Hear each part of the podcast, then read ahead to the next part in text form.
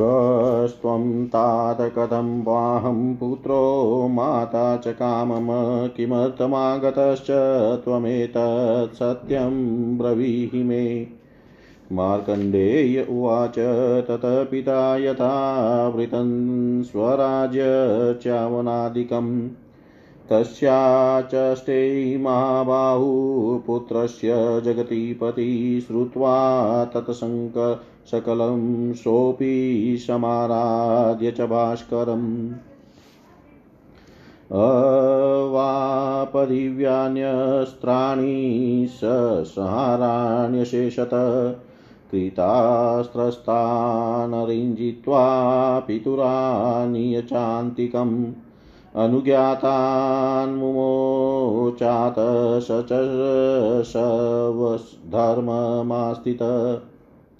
पिता पितस्य स्वान्लोकास्तपो यज्ञसमार्जितान् विमृष्टदेह सम्प्राप्तो दृष्ट्वा पुत्रमुखं सुखम्। जित्वा समस्तां पृथिवी तामशाक्य स पार्थिव तामशाक्यो मनुरभूतस्य मन्वन्तरं शृणु।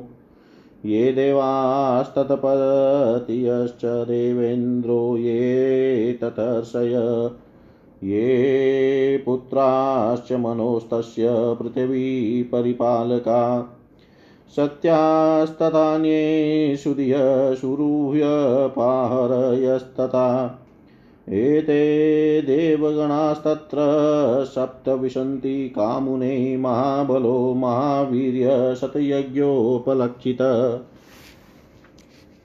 शिखिरन्ध्रस्तथा तेषां देवानां ज्योतिधर्मा पृथुकाव्यश्चेत्रोऽग्निवलकस्तथा पीवरश्च तथा ब्रह्मान् सप्त सप्तर्षयो भवन्। न रक्षान्ति शान्तदान्तजानुजङ्गादयस्तथा पुत्रास्तुतामशस्या सज्रा जानसु महाबला इत्येततामसंविप्रमन्वन्तर मुदाहृतं य पटे शृणुयाद्वा पितमाशासनवाद्यते इति श्रीमार्कण्डेयपुराणे तामस्मन्वन्तरे एकसप्ततितमोऽध्याय।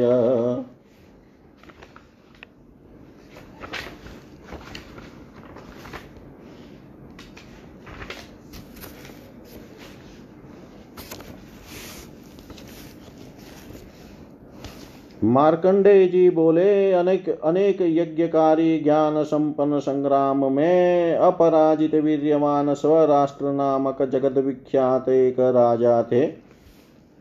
हे द्विज, उनके मंत्रियों द्वारा आराधित होकर महाद्युतिमान भगवान सूर्य ने उनको दीर्घ आयु प्रदान की थी। उन राजा के सुंदरी धन्या नामक सौ पत्नी थी। किंतु हे मुने, उन दीर्घायु राजा की पत्नियाँ अति दीर्घायु नहीं थी।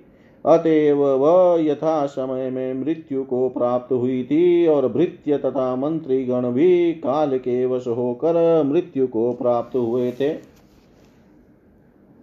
वयस्य गण स्नेही को वयस्य गण कहते हैं।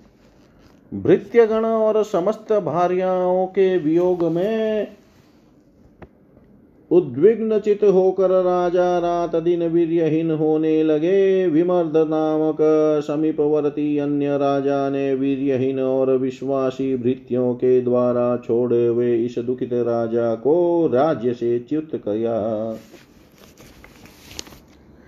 वह महाभाग राजा स्वराष्ट्र राज्य से च्युत होने के कारण दुखित चित से वन में जाय। वित स्थान नदी वितस्ता नदी के तट पर स्थित होकर तपस्या करने लगे।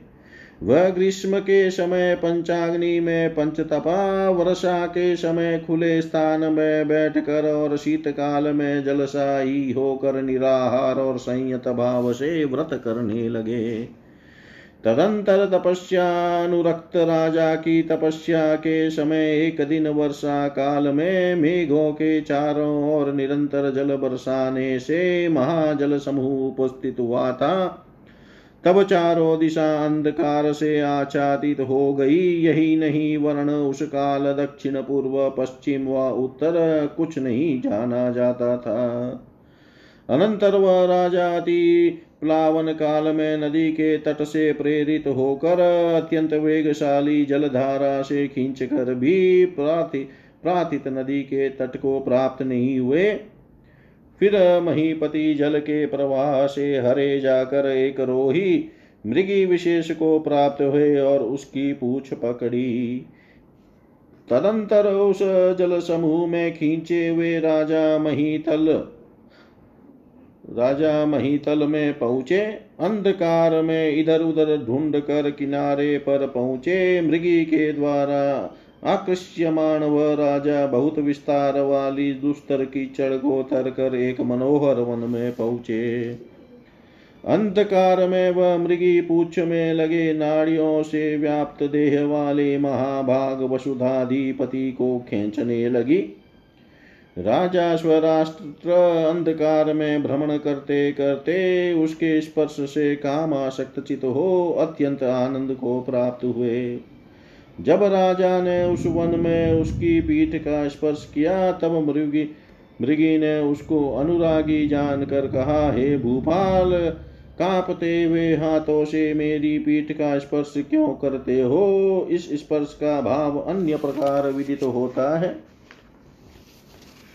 हे नरेश्वर, अयोग्य के प्रति आपकी अभिलाषा नहीं हुई है। मैं आपकी अगम्या नहीं हूँ, अर्थात गमन करने के योग्य ही हूँ। किंतु आपके समागम में यह लोल विघ्न करते हैं। मार्कंडे जी बोले, उन राजा ने उस मृगी का इस प्रकार वचन सुन कोतूहल युक्त होकर मृगी से कहा, तुम कौन हो? मृगी होकर किस प्रकार मनुष्य की समान बात कहती हो और तुम्हारे संग समागम में जो विघ्न उत्पन्न करते हैं, वह लोल कौन है?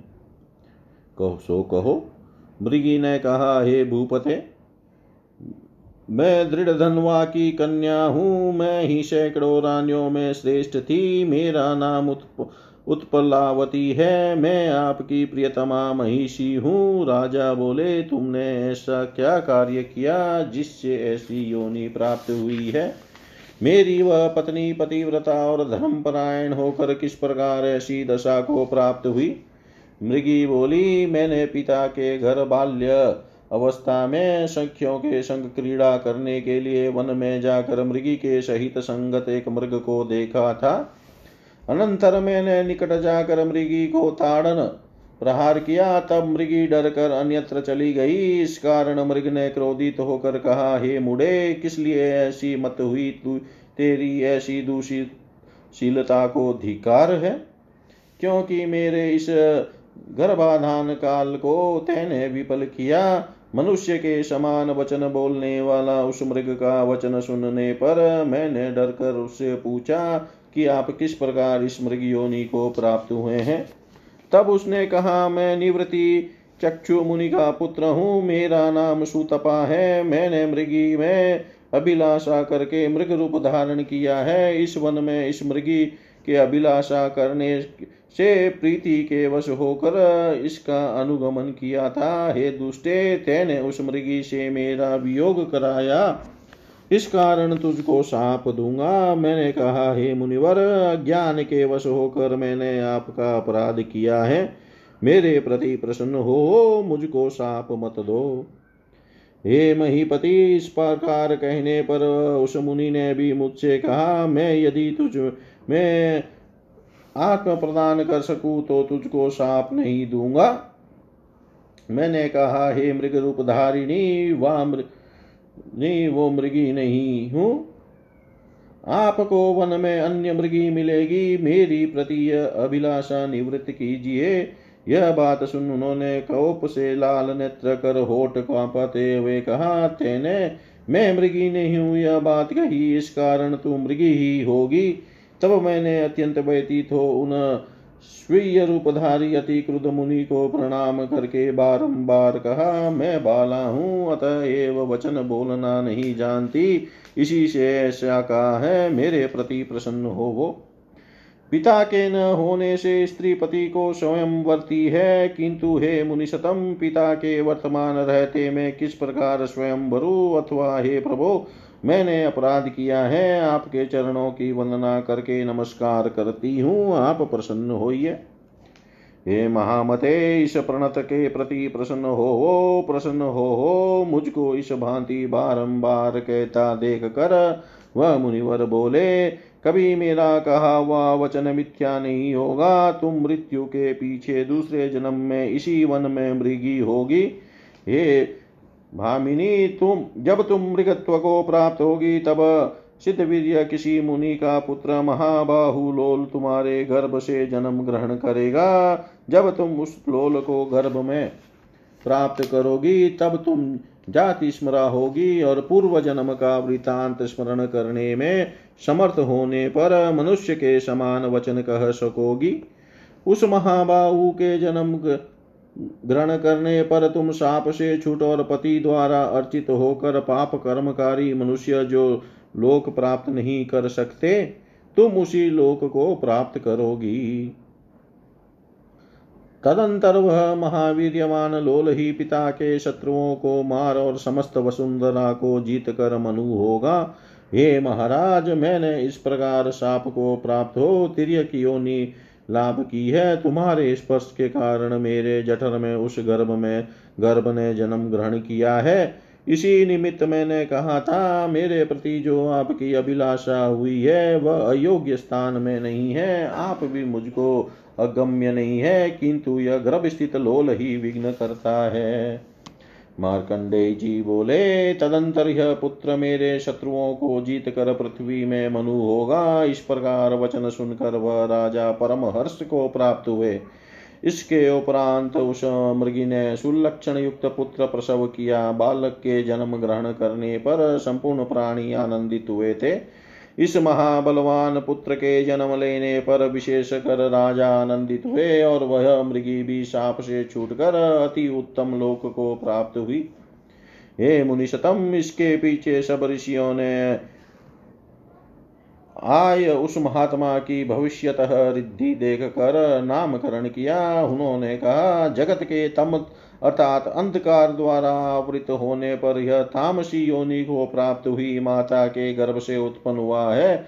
इस कारण यह बालक तामस नाम से विख्यात होगा। हे मुनिश्रेष्ठ, वन में पिता के द्वारा उस तामस ने वर्धित होकर यथा समय में बुद्धि का उदय होने पर पिता से कहा, हे तात, आप कौन है? किस प्रकार में आपका पुत्र हुआ और मेरी माता कौन है और आप किस निमित्त यहाँ आए हैं?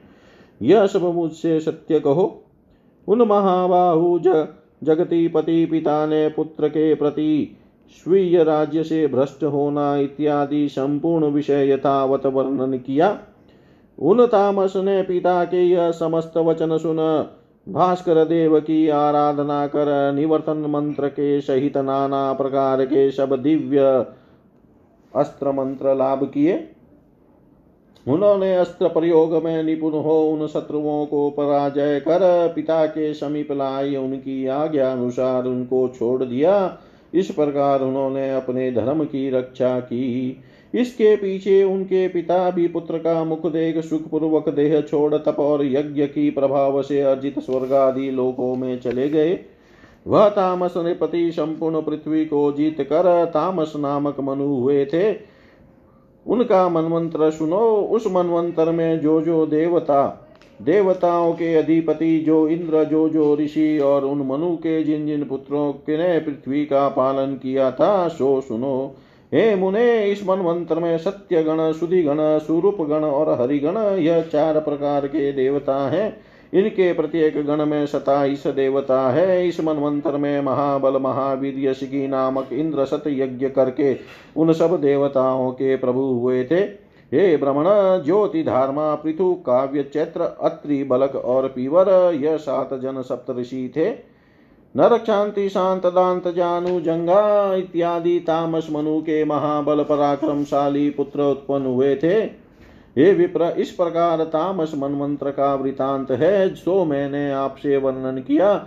जो मनुष्य इसको पढ़ेंगे अथवा सुनेंगे, उनको अज्ञान रूपी अंधकार बाधा नहीं देगा। ओम पूर्ण पूर्णमद पूर्णमिदम पूर्णात् पूर्णमुदच्यते। पूर्णस्य पूर्णमादाय पूर्णमेवावशिष्यते। ॐ शान्ति शान्ति शान्ति।